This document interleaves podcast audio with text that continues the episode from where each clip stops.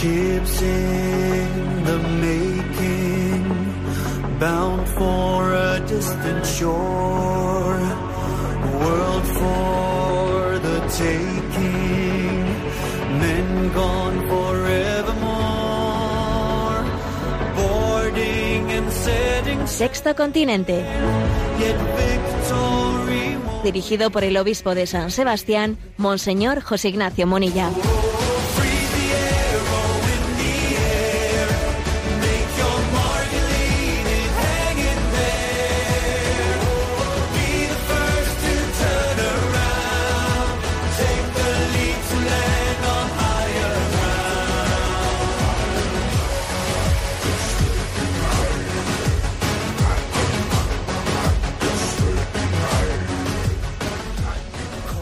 Un cordial saludo a todos los oyentes de Radio María. Un día más, con la gracia del Señor, nos disponemos a realizar este programa llamado Sexto Continente, que lunes y viernes de 8 a 9 de la mañana, una hora antes en las Islas Canarias, realizamos en directo en Radio María España.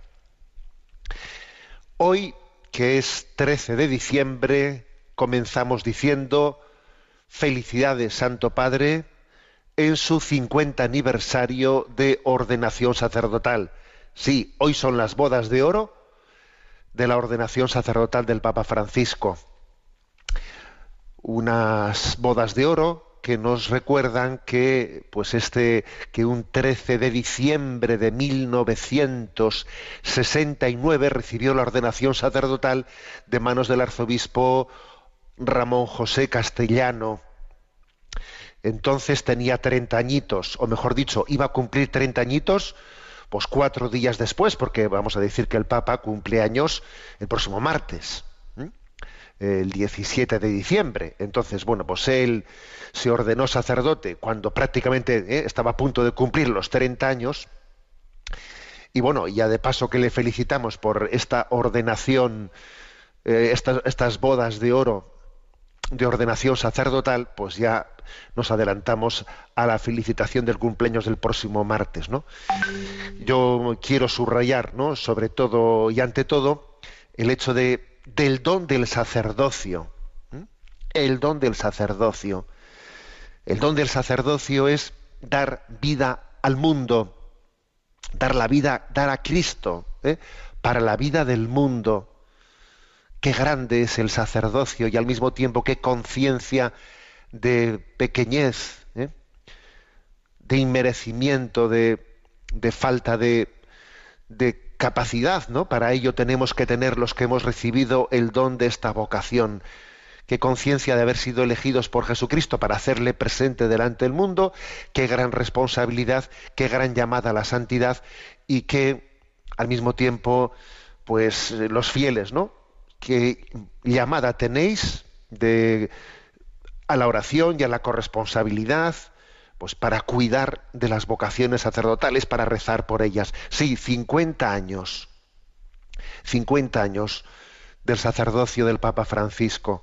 Bueno, pues me ha parecido lo, eh, lo adecuado arrancar este programa de, Sexto Continente felicitándole y además eh, voy a poner una, pues un canto ¿no? de Montesinos, de José Manuel Montesinos, en, el- en honor al Papa, que se, que se llama Sacerdote, ¿no? que voy a decir que este canto a mí me acompañó en un momento muy, lo he dicho en alguna ocasión, en un momento de mi vida de esos que se te quedan grabados para siempre, ¿no? Cuando fui, tenía yo mis 44 añitos, cuando fui nombrado obispo de Palencia y entonces, claro, pues entre que te comunican, ¿no? Pues esa, esa noticia y entre que se hace pública, pues igual pasan 10 días, ¿no? 10 días que estás pues bajo bajo secreto, eh, que debes de guardar eh, pleno sigilo y son 10 días de pues de, de oración, de bueno, pues de, muchas cosas en tu en tu mente, ¿no? Y yo recuerdo que esta canción que vamos a escuchar ahora, que quiero ponerla en, honor a Santo Padre, me acompañó aquellos días y sobre todo, ¿no? Pues sí, a, mí me, recordó el sacerdote, sacerdote para siempre, porque en el fondo el, el, episcopado no es sino el propio sacerdocio en primer grado, ¿no? Es el mismo sacerdocio. Eso es lo que pedimos. Pedimos por, hoy por todos los sacerdotes, con motivo de estas bodas de oro del Santo Padre. Sacerdote, sacerdote para, para siempre. Tú es sacerdus, sacerdos in eternum. Eres sacerdote para siempre en, en homenaje, en felicitación al Santo Padre, arrancamos este programa escuchando esta canción de José Manuel Montesinos. Sacerdote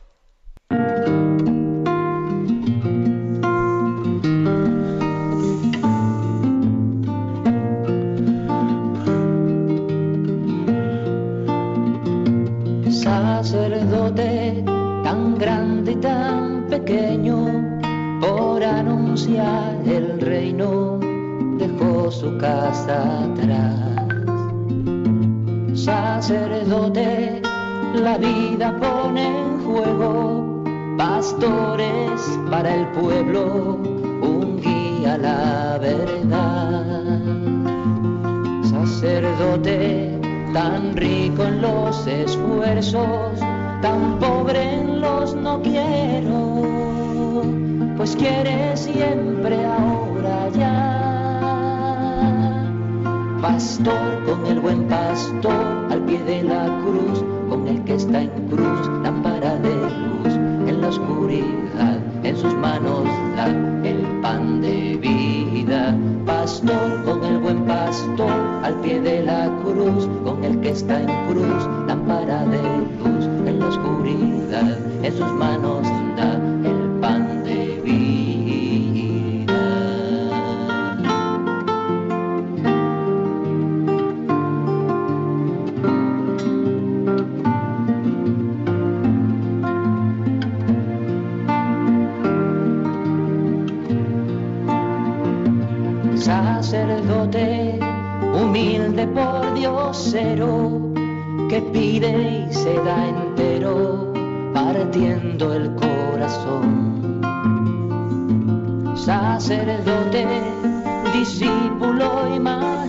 prudente consejero, ministro y servidor.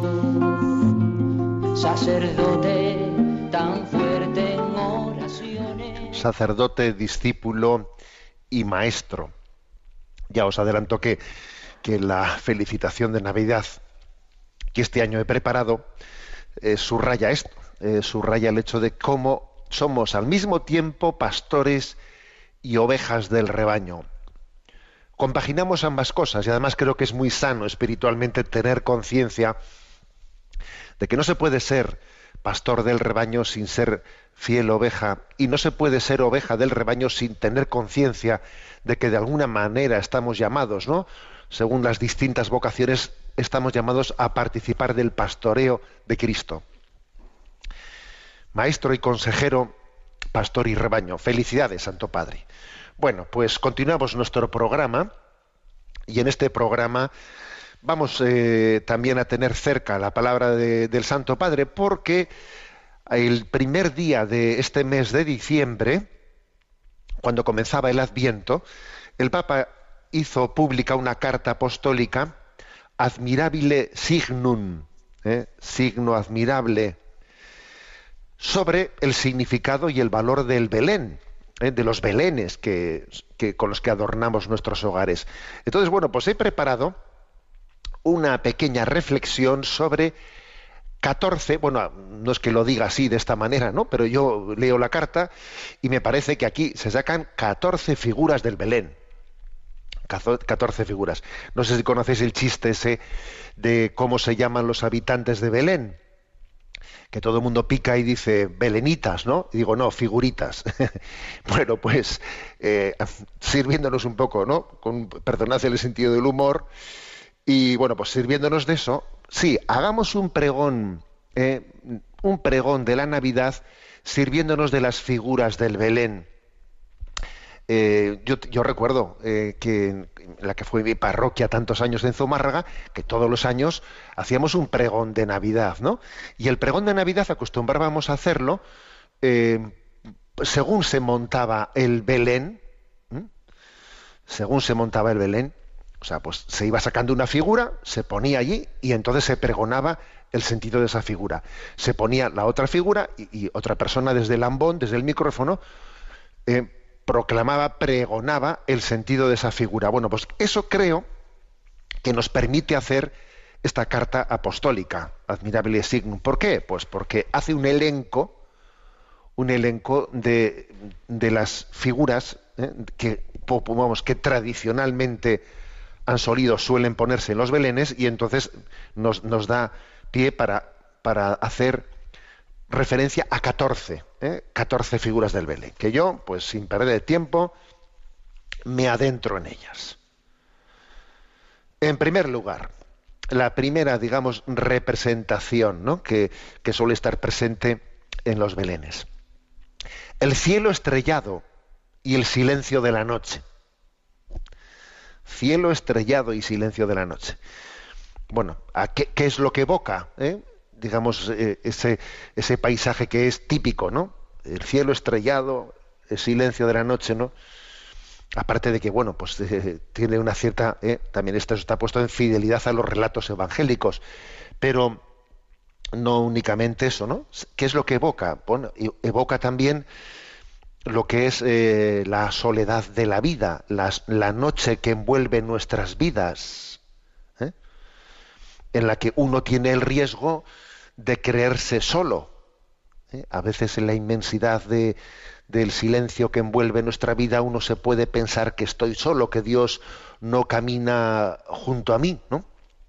Y sin embargo, mm, y sin embargo lo que nos quiere, ¿no? Eh, lo, que, lo, lo que nos quiere expresar el Belén es justamente lo contrario, que en medio de la inmensidad de la noche Dios se hace presente. ¿eh? Y claro, y- pero, es, pero es verdad que las noches, y la noche oscura también, ¿no? Eh, forma parte del itinerario de nuestra vida. Yo suelo decir que, me lo habéis escuchado muchas veces, que la vida es corta, pero al mismo tiempo es lo suficientemente larga como para que en ella haya momentos de crisis y momentos de, eh, de prueba fuerte, ¿no? Entonces, en los que uno- se plantea preguntas, ¿qué pinto en esta vida? ¿Qué sentido tiene todo esto? ¿Mm? ¿Por qué tanto sufrimiento? ¿Y qué hay más allá? eh? ¿Qué hay más allá de, de esta vida? O sea, todas esas preguntas eh, nos pueden venir y en ese, bueno, pues de alguna manera, eh, eh, ese paisaje del Belén, ese, ese silencio de la noche y ese cielo estrellado, son un paisaje ¿no? Que evoca, evoca al hombre, la conciencia del hombre, que, bueno, pues que en medio de la noche tiene un combate, el combate por eh, el combate por la luz, el combate por la esperanza. Esa es, digamos, la, la primera eh, figura o escenario del Belén. Segunda, eh, estoy siguiendo la carta, la carta apostólica. Bueno, que, que por otra parte es bastante original que una carta apostólica nos hable de las figuras del Belén, pero bueno, vamos a por ello. Dice él, bueno, es muy frecuente que en los paisajes de, del Belén se suelen, se suelen representar con casas en ruinas o palacios antiguos. ¿eh? Es frecuente, forma parte de nuestras tradiciones que allí se ponen casas en ruina, palacios antiguos, que suelen sustituir a la gruta de Belén o a la estancia de la Sagrada Familia, se les pone a las figuras en, en palacios en ruinas o cas- casas derruidas. ¿Eso por qué es eso, no? Bueno, al margen de que algunos dicen que esto tiene su, su origen, eh, está inspirado en la, en la leyenda áurea del dominico Jacopo d'Avarase del siglo XIII, en donde se narra una creencia pagana según, la cual el templo de la paz en Roma se derrumbaría cuando una vir- virgen diera luz. ¿eh? Hace referencia también a esto, la carta apostólica, pero bueno, eso es una hipótesis. ¿eh? Es una hipótesis de que el origen de esas representaciones de, de ruinas de casas y palacios antiguos pueda estar ahí, pero bueno, eso nos importa poco. Eh, Lo que, lo que más nos puede interesar es que también esas ruinas son un signo, un simbolismo de, de- la humanidad caída, de, la- de las ruinas de, de una civilización que mm, ha dado su espalda a Dios y entonces pues se, se descompone, ¿no? Se descompone. Y entonces Jesús es la novedad en, en medio de un mundo viejo. Él ha venido a reconstruir, ha venido a sanar, a devolver el esplendor original, ¿no? Mira eh, esa famosa frase, mira cómo todo lo hago nuevo. Jesús lo hace todo nuevo. Bueno, y entonces esa, esa representación tradicional eh, de esas casas en ruinas, pues, pues es muy simbólica.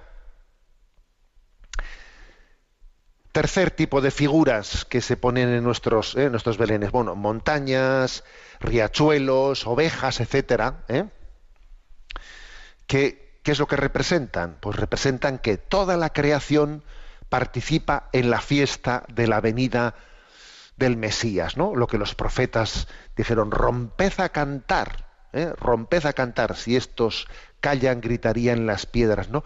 Es decir, sí, digamos en los belenes, pues esa representación, digamos, ¿eh? bucólica a veces, ¿no? De los riachuelos, las ovejas, los pastorcillos, etcétera. A ver, es una referencia a que la creación canta, canta al Señor. Acordaros ¿no? de ese cántico de Daniel, criaturas bendecid al Señor, eh, es- aguas bendecid al Señor, etcétera, etcétera. Toda la creación bendice al Señor. La creación es un maravilloso pentagrama, pentagrama en el que eh, nosotros podemos perfectamente cantar al Señor sobre ese, sobre ese pentagrama, ¿no? No- nos da una lección. ¿eh? Acordaros también de contemplación para alcanzar amor de San Ignacio de Loyola, la última meditación de los ejercicios en la que nos invita a también servirnos de las criaturas de la creación para aprender a hacer una alabanza, una alabanza ¿no? a Dios. Cuarto, ¿eh? cuarto tipo de figuras. ¿eh? del Belén, según esta carta apostólica, admirable signum. Cuarto tipo, vamos a ver. Los ángeles y, las, y, y la estrella. Los ángeles que anuncian y la estrella que conduce, ¿no? Son la señal de que también nosotros estamos llamados a ponernos en camino, en camino para llegar a la gruta. Los ángeles dicen a los pastores que se pongan en camino a Belén, que os ha nacido la estrella a aquellos magos de Oriente les pone en camino, les pone en camino. Dios nos da signos para ponernos en camino. La vida es una peregrinación. Somos peregrinos. Y esa peregrinación tiene una meta, y la meta es la Jerusalén celestial. Es el encuentro con Dios. Entonces ahora, precisamente, ir a Belén ir a, ir a Belén es, bueno, ir a donde está Dios. Nosotros, ¿eh? cuando ahora alguien ha fallecido, hace exactamente lo mismo que hicieron los pastores y que los magos, ir a donde está Dios. O sea, nuestra vida es una peregrinación que tiene como culminación, como el cenit ¿no? de nuestra peregrinación, pues la unión con Dios. Y Dios pone signos en el camino y pone indicaciones. No te pierdas, sigue, sigue, ¿eh? sigue la estrella, sigue ¿no? las indicaciones de, de, ese santo ángel que te, que te guía, que te cuida, ese santo ángel que cuida tus pasos. Quinta figura de, del Belén, quinta figura, los pastores, ¿eh? de los cuales se dice algo que me parece que es muy bonito en esta carta apostólica, se dice que son testigos, testigos de lo esencial. Es preciosa, es preciosa esa expresión. Testigos de lo esencial. Porque quizás está como por, ¿eh? por contraposición, nos está diciendo, oye, que nosotros igual estamos distraídos en cosas que no tienen importancia ninguna, ¿no? Ser testigos de lo esencial es, eh, por, vamos, por comparación, es una llamada de atención a que no nos dejemos engañar y entretener, que a veces eh, pues, estamos entretenidos en tantas cosas y lo esencial está cerca de nosotros y no lo percibimos. ¿Por qué ellos son capaces de, de ser testigos de lo esencial? Bueno, porque existe una condición clave, ¿no? que es la, la condición de ser sencillo, ser sencillo, ser humilde. El sencillo, el humilde, es el que puede tener puesto el corazón en lo esencial, en lo importante. ¿eh? Porque cuando hay muchas vanidades, muchas frivolidades, pues entonces uno tiene un problema de imagen continuo y entonces se deja engañar, se deja y hasta ahí se distrae de lo esencial. Pero solamente la humildad y sencillez de corazón que tiene, pues eso, ¿no? Eh, vanidad cero, ¿eh? frivolidad, amor propio cero. Eh, Claro, ese sí que pone su corazón en lo esencial, testigos de lo, de lo esencial. Esos son los pastores. ¿eh? Sexta figura, ¿eh? sexta figura del, del Belén. Bueno, dice, es muy frecuente que en ellos se coloquen mendigos, gente pobre. Es eh, muy frecuente que también los mendigos y la gente pobre, pobres pidiendo, estén también adornando, adornando los, los belenes. Y además, bueno, pues es que digamos que esas, eh, esas figuras del Belén, de los Belenes, ¿no? Están allí pues por derecho propio. ¿eh? Pues por derecho propio, porque son, son los favoritos del Señor. Los que Él diría, dejad que se acerquen a mí, ponedlos cerca de, de mi Belén. Es, es, es la opción preferencial del corazón de Cristo que nos, hace entender que se identifica especialmente en la condición de los pobres y de los desposeídos de la tierra. Está especialmente el presente. ¿Mm? Acordaros que él dijo, a los pobres los tenéis siempre con vosotros. Sí, pues en ese estar siempre con nosotros está Jesús. Esas figuras forman parte de ese, ¿eh? de ese Belén. Séptima figura del Belén, dice la carta apostólica, el palacio de Herodes. Oye, es verdad, es curioso. El palacio de Herodes ahí suele estar siempre al fondo, cerrado, un poco siniestro, siniestro, mmm, totalmente cerrado al anuncio de la alegría. ¿eh? De, de, alguna manera, ¿no? subrayando la posibilidad y con algunos soldados alrededor de, del palacio, etcétera, y se le pone al fondo. ¿Qué es lo que subraya? Pues que es posible, cuidado, es un drama, pero es posible cerrarse al gran don que Dios quiere traer al mundo. Es posible ¿eh? que la soberbia ciegue. Eso es perfectamente posible. ¿eh? Que, nos hagamos enemigos de Dios, que sintamos a Dios como un enemigo de nuestra vida. ¿Pero eso es posible? Pues mira si es posible. ¿Mm?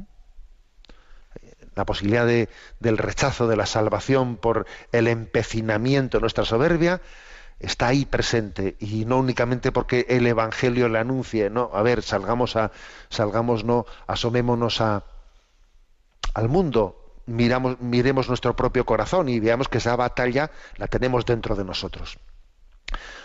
Octavo tipo de figuras, ¿no?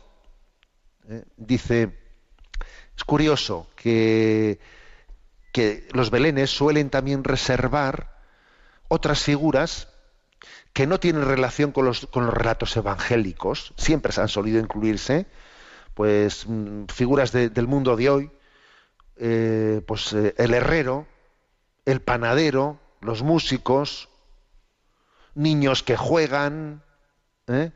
eso siempre se ha solido añadir.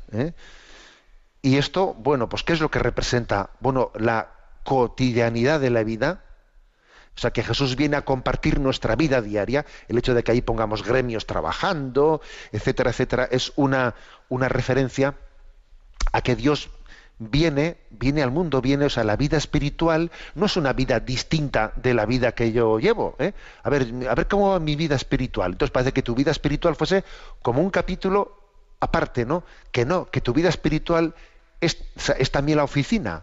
¿O te crees tú que la vida espiritual tuya comienza fuera de la oficina o fuera de la fábrica? Que no. No, no hagamos, no hagamos, mm, o sea, no hagamos mm, lo que podíamos llamar, pues, departamentos estancos sin, comunicación entre ellos, que es absurdo. Bueno, y es, muy interesante ver cómo la, la, la imaginación popular ha introducido eh, pues personajes que no están presentes en los textos evangélicos, pero que eso que, que viene a decir que Jesús viene a toda circunstancia de nuestra vida. ¿eh? Noveno personaje. Estamos entrando en este momento en el, en el, en el momento cumbre, ¿no? Noveno personaje, María. María, de la cual dice la carta apostólica, yo creo que algo básico, que es la madre que contempla a su hijo y lo muestra a cuantos vienen a visitarlo. Contempla y lo muestra, contempla y lo muestra. Eh, son dos palabras claves que tienen que estar unidas, contemplarlo y mostrarlo. Porque mostrar a Cristo al mundo sin haberlo contemplado, el, el que lo muestra, mal asunto, mal asunto. Contemplarlo sin mostrarlo también quiere decir que nos está contemplando bien. Contemplar y mostrar forma parte de, de esas dos, ¿no? digamos, de esas dos almas, eh, la contemplativa y la activa, digamos, la rama eh, eh, mística y apostólica, las dos, que tienen que tener ese equilibrio en, en la vida de todos nosotros. ¿no? María es la que contempla y muestra a su hijo. Décima figura, San José. San José, que a veces se le representa con un bastón en la mano, otras veces sosteniendo la lámpara, del cual sobre todo se dice, obviamente se dice, que es custodio, ¿eh? custodio, que Dios nos dé la gracia de, de ser custodios, custodios de, de la fe que se ha depositado en nuestras familias, de las tradiciones cristianas, de las santas costumbres, ser custodios. ¿eh? A ver, ser custodios no quiere decir que no, que no tengamos que discernir cómo nos adaptamos a la vida, pero es que es tan fácil que el devenir de la vida nos robe ¿eh? nuestras tradiciones, es tan fácil, ¿eh? tan fácil. Igual tú tenías una tradición en tu vida introducida desde hace décadas, como te descuides siglos, ¿no? Viene un móvil, viene un móvil, un smartphone, y te enganchas con él y las costumbres anteriores que tenías se las, se las cargan, ¿no? Vino el televisor y nos arrancó la costumbre, o sea, el santo hábito de rezar el rosario en familia. Toma, ¿y esto cómo ha sido? Si no me he dado ni cuenta. Faltaba un San José para custodiar eso. Faltaba un San José ahí. Resulta que yo tenía costumbre de leer por las noches no sé qué y tal, pero ha venido el móvil y no sé qué, y también eso se lo. Faltaba un San José ahí para, custodiar eso. A ver, eh, la figura de San José es muy importante, que es la figura del custodio. Es una figura clave. La custodia de San José es, es, básica. ¿eh? En, el, en, aquel momento, para cuidar, a, para cuidar a la Sagrada Familia, ¿no? E incluso para llevarles a Egipto, y en el momento presente. Bueno, llegamos a la figura clave, central, ¿eh? la imagen del niño Dios, y en ella lo que hacemos es adorar, adorar. Eh, por cierto, eh, hace poco he vuelto a ver eh, la película de Se armó el Belén de esa de esa producción que se creo que se estrenó el año pasado, hace dos años, ya no recuerdo, que está ya, la verdad es que es uno es una obra maestra en dibujos animados, se armó el Belén, eh, pues del misterio de la Navidad. Es una obra maestra para todos los niños y no solamente para los niños. ¿eh? Por, por, mucho que estén en dibujos animados, es una obra maestra. ¿Por qué me he acordado de ella ahora? Por la adoración. Porque uno de los momentos más bellos que tiene esa película es el acto de adoración, adoración al niño. ¿Mm? Dios ha querido, ¿no? Dios ha querido que de esta manera mm, se, suscite en nosotros la ternura que debe ser suscitada al, al abajarse en la pequeñez. Desde al abajarse en la pequeñez, en ese momento es el, es el lugar eh, clave para tocar, sentir internamente ¿no? la pobreza del Hijo de Dios que él abrazó en la encarnación y así invitarnos a un seguimiento en humildad, en pobreza, en despojo, que desde la gruta de Belén conduce hasta la cruz, ¿no? Es una llamada a encontrarlo y servirlo con misericordia en, en los más necesitados. Bueno, eso es lo que vemos en, en ese niño Dios que nos arranca a un acto de adoración, nos revela la grandeza del amor de Dios. Se manifiesta en la sonrisa, en te- entender su mano hacia nosotros. El niño Jesús suele tener como una manita tendida, ¿no? Muchas veces. Una manita tendida que parece que te dice, dame tu mano, no tengas miedo de Dios. No tengas miedo. La figura número 12, dice ¿eh? esta carta apostólica admirable Signum. Figura número 12. Bueno, cuando se acerca la Epifanía, se suelen colocar en el nacimiento las tres figuras de los magos de Oriente, ¿eh? las tres figuras que nosotros llamamos de los Reyes Magos, ¿no? Bueno, pues esas tres figuras nos, nos recuerdan que la universalidad de la revelación de Dios y esos tres, eh, esas tres ofrendas, pues tam- también obviamente son, eh, son muy significativas, alegóricas, oro, incienso y mirra. El oro honra la- realeza de Jesús, el incienso su divinidad y la mirra su santa humanidad que conocerá la muerte y la sepultura, ¿no? Es oro para el rey, incienso para Dios y mirra ¿eh? para el que va a padecer y va, y va a sufrir. ¿eh? Pues son las tres ofrendas que, que le ofrece la humanidad que ha conocido, que ha venido desde lejos, ¿no? Para adorar al que se ha revelado y se ha mostrado al mundo.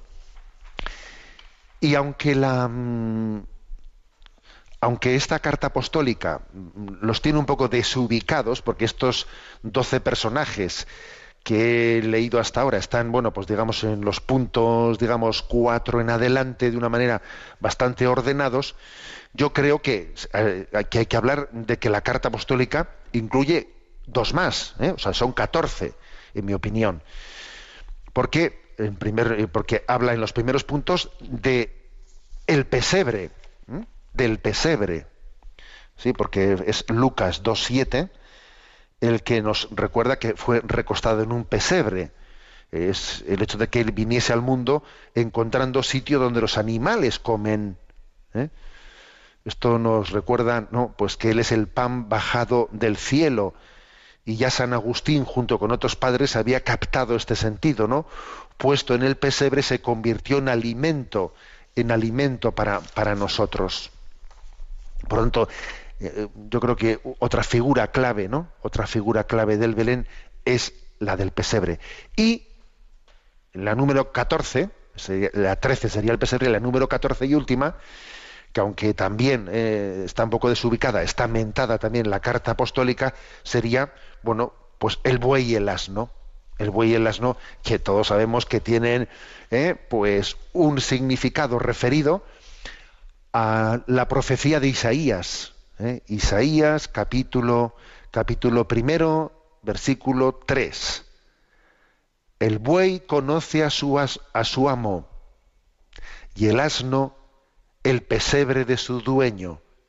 Israel no me conoce, mi pueblo no comprende. Repito, ¿eh? Nuestro Papa Emérito Benedicto XVI es un enamorado de este, de este misterio. ¿eh? Isaías 1.3. El buey conoce a su amo y el asno el pesebre de su dueño. Sin embargo, Israel no me conoce, mi, pueblo no comprende. O sea, es, es impresionante porque esos, pasa- esos personajes del buey y el asno están evocando esa profecía de Isaías en la cual se dice, oye, pero qué burros somos, pero qué burros, no, pero qué, que, que tenemos cerca a Dios y no, y no lo percibimos. Vino a los suyos y los suyos no le recibieron. Es un versículo del prólogo del Evangelio de San Juan que es impactante, ¿no? Vino a los suyos y los suyos no le recibieron. Oye, oye tú, que el buey conoce a su amo, ¿tú no le conoces a Dios? Oye tú, que el asno conoce el pesebre de su dueño, ¿tú no conoces ni siquiera el pesebre? ¿Tú no conoces a tu dueño? O sea que los asnos y los bueyes ¿eh? tienen más sentido que tú. Fíjate qué reprimenda, ¿eh? Qué reprimenda. Entonces, ese buey y ese asno ahí presentes también eh, están como haciendo presente el Belén a los que no se enteran. A los que no se enteran, pero que, eh, pero que mira, que, que ya sabes, Señor, qué burro que soy, pero qué burro que soy. Pero bueno, Señor, yo me pongo aquí cerca y tú me, me darás la gracia de ir abriéndome los ojos. Me, me darás la gracia de ir abriendo los oídos y el corazón. Tú me darás la gracia de irme penetrando de, de este misterio. Mientras tanto, Jesús, permíteme que te dé un poco de calor porque esta noche hace frío. Con el aliento de este burrito, con el aliento de este buey, Jesús, quizás puedas tener un poco de calor. Mientras tanto te pido que me abras los ojos, que me abras el corazón. Tienes mu- mucho trabajo, Jesús. Pero permíteme que yo también te alivie un poco. Yo te voy a dar poco y, de ti lo espero todo. Permíteme que en esta noche te dé un poco de calor. Pues este es, queridos hermanos, ¿eh? el, el, bueno esquema, ¿eh? esquema de, de pregón navideño con 14 personajes, 14 figuras ¿no? del Belén que creo que cabe ¿no? entresacar de esta carta apostólica admirable Signum, publicada por el Santo Padre con motivo de estas Navidades de este año 2000, 2019. Bueno, en esta casa de Radio María una cosa que se, que se cuida mucho es la de que eh, es, es la del tiempo de Adviento ¿eh? y los villancicos se reservan para las Navidades, porque si no le quitamos le quitamos al tiempo al tiempo de Adviento le quitamos su, su razón de ser y me parece que eso es una eso es una cosa bien hecha. Pero bueno, lo cual no quiere decir que cada principio tenga tenga su excepción, ¿no? Entonces vamos a hacer una cosa que es vamos a escuchar el villancico que el, el colegio Tajamar, el coro de Tajamar, eh, ha grabado este año. Se llama Frío en Belén. Nos unimos desde este villancico a este pregón, a este pregón navideño que hemos introducido desde la carta apostólica Admirable Signum. Lo escuchamos.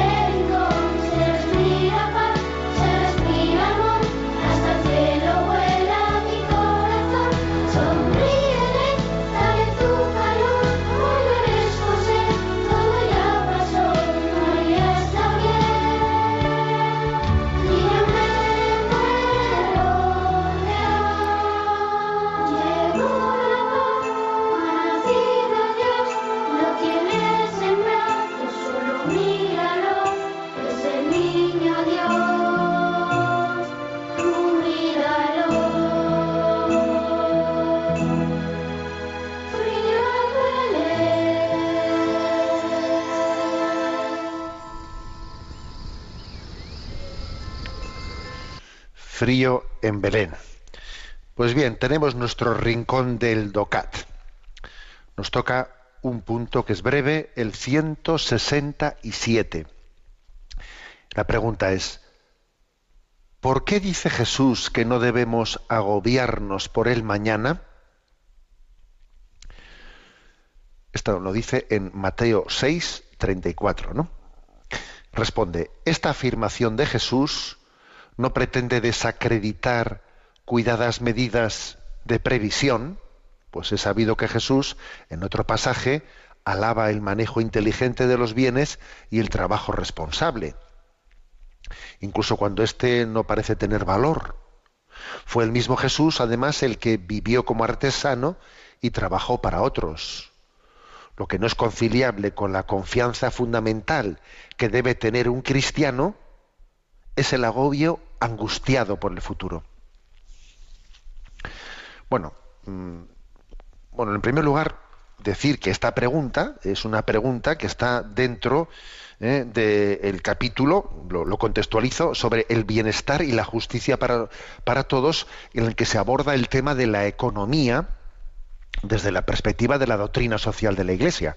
Entonces alguno podría decir, bueno, hijo, entonces ¿a, qué, a cuento de qué viene que en este contexto de la doctrina social sobre la economía se haga la pregunta de qué quiere decir Jesús de que no nos agobiemos por el mañana? A ver, pues obviamente sí que es importante. ¿eh? O sea, que es que hay que decir que el cuidado de los de los medios humanos, ¿no?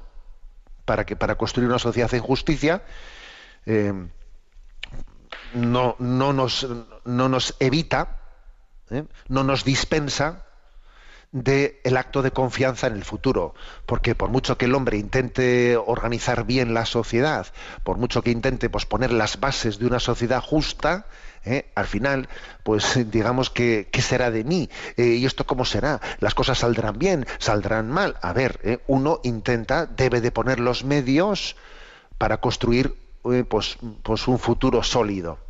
Pero luego obviamente tiene que hacer un acto de confianza, pues porque la vida está bajo miles de parámetros que afortunadamente se nos escapan. Digo afortunadamente, ¿eh? porque creo que esa, esa tendencia nuestra a querer controlarlo todo, a que todo esté controlado, vamos, es que acabaría, acabaría con nuestros nervios, ¿no? Entonces, no es, no es incompatible en absoluto el que alguien sea una persona ordenada, responsable, que planifique bien, haga las cosas, ¿eh? Y luego las ponga en manos de Dios. el famoso refrán, haz las cosas como si solo dependiesen de ti, pero luego espera y confía como si solo dependiesen de Dios. Esto, esto es básico. Si no existe lo segundo, bueno, si no existe lo primero, obviamente ya sabemos lo que ocurre. Si no existe lo primero, pues en el fondo, eh, pues estamos dejando que el egoísmo eh, y que, digamos, sea el que triunfe, el egoísmo y, el bueno sí que al final es el egoísmo el que al final pues convierte a este mundo en una selva pero eh, si no nos esforzamos en lo segundo espera y confía como si solo dependiese de Dios ¿eh? pues es que claro eh, pues nos nos olvidamos primero que procedemos como si fuésemos ateos. O sea no nos olvidamos o sea nos estamos olvidando de un factor clave que es Dios Dios a ver, que esta vida está en sus manos. Y cuando Él dice, ¿no?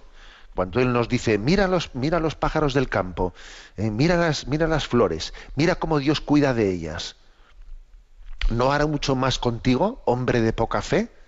O sea, es decir, que nosotros, detrás de las causas segundas, esas causas segundas en las que nosotros eh, pues ponemos en marcha, ¿no? Pues pues toda la planificación que entendemos que debe de ponerse para construir una sociedad justa, detrás de esas causas segundas hay una causa última que es la providencia de Dios, el cuidado providente de Dios. Dios nos cuida providentemente, también sirviéndose de las causas segundas en las que nosotros estamos. Yo suelo decir que lo más parecido a esto es eh, pues verle eh, a la mano de una madre o de un padre que coge la mano pequeñita del niño que ha cogido el lapicero y que está aprendiendo a escribir. Entonces el niño está aprendiendo a escribir, pero al mismo tiempo los dedos del padre o de la madre o del profesor eh, cogen los deditos del niño que tiene la pluma y entonces se mueven entre los dos. Pues mira, es una imagen, ¿no? Es una imagen, pero eh, digamos, esa gracia y esa colaboración humana interactúan integradamente de una manera que es misteriosa para nosotros. ¿eh? Luego, en última instancia, aquí se dice, hay que ocuparse sin preocuparse. ¿Y esto? Sí, sí, repito, ocuparse sin preocuparse, porque la última palabra, ¿eh? pues, pues la tiene Dios. Entonces yo no voy a preocuparme como si yo fuese Dios. Yo no soy Dios. Y no puedo, no debo, sería ridículo ¿eh? que yo me estuviese preocupando como si yo fuese Dios. No lo soy. ¿Eh? Por otra parte, qué angustia, ¿eh? qué angustia sería pues, el que yo ahora, bueno, pues creo que este es el la enseñanza clave, ¿no? Por cierto, que está acompañada esta enseñanza de aquí de una cita graciosa de un cómico americano que aquí en el DOCAT yo no lo, no lo conocía, dice Stephen Wright, no lo conocía, bueno, dice, no puedes tenerlo todo, ¿Dónde lo guardarías? Dice este humorista, ¿no? A ver, no puedes tenerlo todo. ¿Dónde lo guardarías? Bien, es una llamada también a decir, a ver, despreocúpate un poco, ¿no? O sea, pon, eh, deja las cosas también en manos de Dios, ¿no? Esa tendencia no controladora, que todo tiene que tener, a ver, que no puedes tenerlo todo. ¿Dónde lo guardarías? Deja las manos, ¿no? Deja en manos de Dios. Recuerdo que esto también creo que lo he contado en alguna ocasión, ¿eh? que, mm, que un, eh, quien, quien fue eh, Monseñor José Delicado Baeza, quien fue arzobispo de, de, Valladolid, ¿no? Nos contaba en una ocasión que, claro, pues que él cuando iba a, a, la noche a descansar en ocasiones, ¿no? Pues se quitaba el solideo, el solideo, lo ponía encima de la mesilla y decía, don José, hasta mañana, que Pepe se va a descansar. ¿eh? Entonces, bueno, es una expresión, es una expresión que yo creo que es graciosa, pero que hace referencia a esto, ¿no? ¿Por qué nos dice Jesús que no debemos agobiarnos por el mañana? Creo que eh, esto es parte importante también ¿no? de la doctrina social de la Iglesia. Bien, tenemos poco tiempo, pero vamos a aprovecharlo. Tenemos a Mónica en la, en la emisora y le vamos a pedir que nos presente algunas de las preguntas ¿eh? que tenemos ahí en espera de ese correo sextocontinente arroba Buenos días. Muy buenos días. Adelante. Mire, ya desde Palma de Mallorca nos dice, me he quedado muy preocupada al escuchar los datos del descenso de natalidad que se han hecho públicos referentes al primer semestre del año que anuncian que España está en los índices de natalidad más bajos de la historia. Me parece increíble que periódicamente estemos escuchando este tipo de datos y nadie reaccione. Bueno, pues le agradezco a Mirella que, que, diga eso porque, porque es verdad. En este programa, en este programa lo hemos incidido más de una ocasión. Pero, a ver, en primer lugar decir que los datos que se han publicado esta semana son referentes a, al primer, ¿no? Pues al primer semestre de este año. Manifiestan una bajada tremenda. Por ejemplo, aquí en el País Vasco ha bajado en seis meses el 5% la natalidad, ¿no? Que es un descenso tremendo. Y si tenemos en cuenta que los años anteriores había habido bajadas de 5, 8, 7%, a ver, esa, la acumulación de las bajadas es tremenda. Digamos que no, no, terminamos de ser conscientes de qué es lo que supone esto, ¿eh? qué es lo que supone. Y encima incluso se está construyendo un tipo de ideología, ideología ecologista, en la que la natalidad incluso es enemiga de esa ecología. ¿eh? No, pues eh, eh, es que si, nace más gente en el mundo, pues entonces va a haber más contaminación, ¿no? Para contribuir al cuidado ecológico del mundo, hasta esto también se está ideologizando. Aunque no nos engañemos, la razón última del descenso tan grande eh, de, la, de la natalidad no es esta. Eso es una, un, un intento de darle una capa de barniz ideológico, ¿no? La razón última es que acoger la vida, acoger la vida es un gran, supone un gran acto de confianza y de entrega, y de entrega. Eh, supone un acto heroico de entrega de nuestra vida. La vida está para darla, darla, darla, dar la vida. ¿eh? Entonces, claro, eh, es, este, eh, ahí es donde está el, la- el meollo del asunto, dar la vida. Pero el mundo político no se toma esto en serio, no se lo toma en serio. Yo lo tengo muy claro. ¿Por qué? ¿Por qué? Pues claro, porque el mundo político siempre juega a cuatro años vista. Dentro tengo que hacer cosas para que dentro de cuatro años vuelva a ser votado. Y claro, hacer políticas natalistas, eso es algo que, te- tienen un- unos réditos no a cuatro años vista, sino tú verás a décadas vista. Entonces, la clase política no se toma esto en serio. Pero ojo, eh, también en la propia Iglesia creo que teníamos que incidir de, de una manera mucho más fuerte en esto, porque en este descenso de natalidad eh, está herida, ¿no? Herida gravísimamente, eh, pues el mensaje cristiano que nos, que nos llama a darnos, ¿no? A acoger el don de Dios y a darlo y a transmitirlo. Acoger el don y transmitirlo, acogerlo y transmitirlo. Claro, o sea, la no apertura a la natalidad eh, hiere gravísimamente pues la acogida del don de la gracia. Adelante con la siguiente pregunta. Juan José Manuel nos dice, buenos días, monseñor. Ante todo, darle las gracias por su programa de Radio María. Soy de Almería. Le doy la enhorabuena por los programas que le dedicó a tratar el tema del demonio.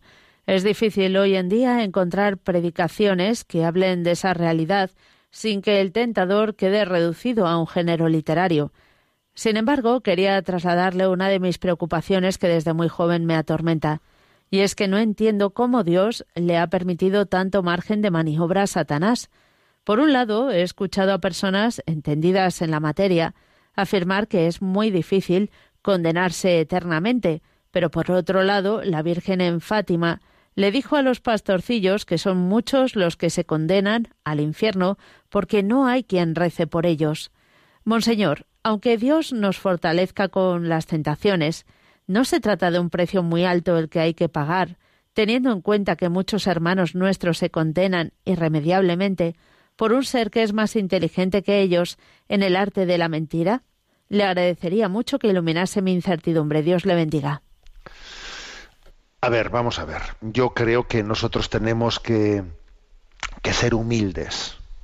Y no, podí- y no es demasiado alto el precio que Dios ha pagado. A ver, ¿quiénes somos nosotros para, eh, para juzgarle a Dios, no? ¿A dónde vamos nosotros? Yo creo que tenemos que, ante el misterio de Dios, tenemos que ser muy humildes.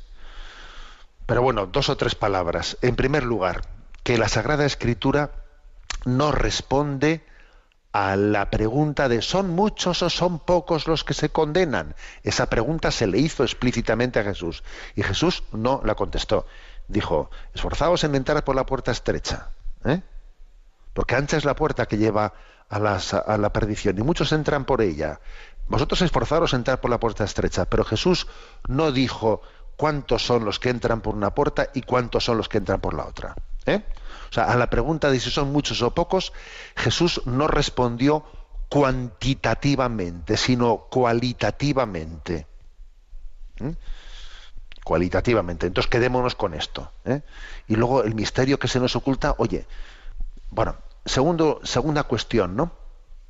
La segunda cuestión es que ¿por qué Dios permite, permite en ese misterio de la libertad también que, lo- que el demonio tenga ese margen de, tentación? Bueno, fijémonos en el Evangelio. En el Evangelio dice cómo Jesús fue llevado por el Espíritu Santo al desierto para ser tentado. Bueno, yo me quedo con eso. Me quedo con que en el, en el designio de Dios, Dios le, le llevó a Jesús a la tentación para que el que Jesús hubiese sido tentado formase parte también del lugar el lugar en el que Dios quiere que nos santifiquemos. A ver, ahora mismo aquí habrá oyentes, empezando por que habla, porque cada uno tenemos una batalla interior en la que sabemos de qué manera estamos siendo tentados. ¿Eh? Y acudimos a la confesión. Y ahí estamos. Y nos vemos eh, pues a veces impotentes para terminar de superar y luchamos ¿eh? y luchamos contra las tentaciones que muchas veces suelen ser recurrentes porque la verdad es que nos solemos confesar casi siempre de lo mismo y, bueno pues porque para cada uno le aprieta el zapato por un lado algunos por varios pero bueno pero entonces bueno pues qué quiere decir que ese es, esa es la batalla de mi, de mi santificación Dios quiere que me santifique en esa batalla y Dios cuenta, cuenta con, con, que el tentador ¿no? está, está apretando y me da la gracia suficiente para poder afrontar esa batalla. Con lo cual Dios en su omnipotencia ha hecho que la tentación, que la tentación, o sea, el ejercicio de maldad de Satanás se convierta por el poder infinito de Dios en el lugar de nuestra santificación. Tú fíjate, que ya es, que ya es, ¿no? Eso solamente Dios lo puede hacer. Eso solamente Dios lo puede hacer porque lo hizo con la cruz, ¿no? Convertir la cruz en camino de glorificación. Tenemos el tiempo cumplido. Me despido con la bendición de Dios Todopoderoso, Padre, Hijo y Espíritu Santo. Alabado sea Jesucristo.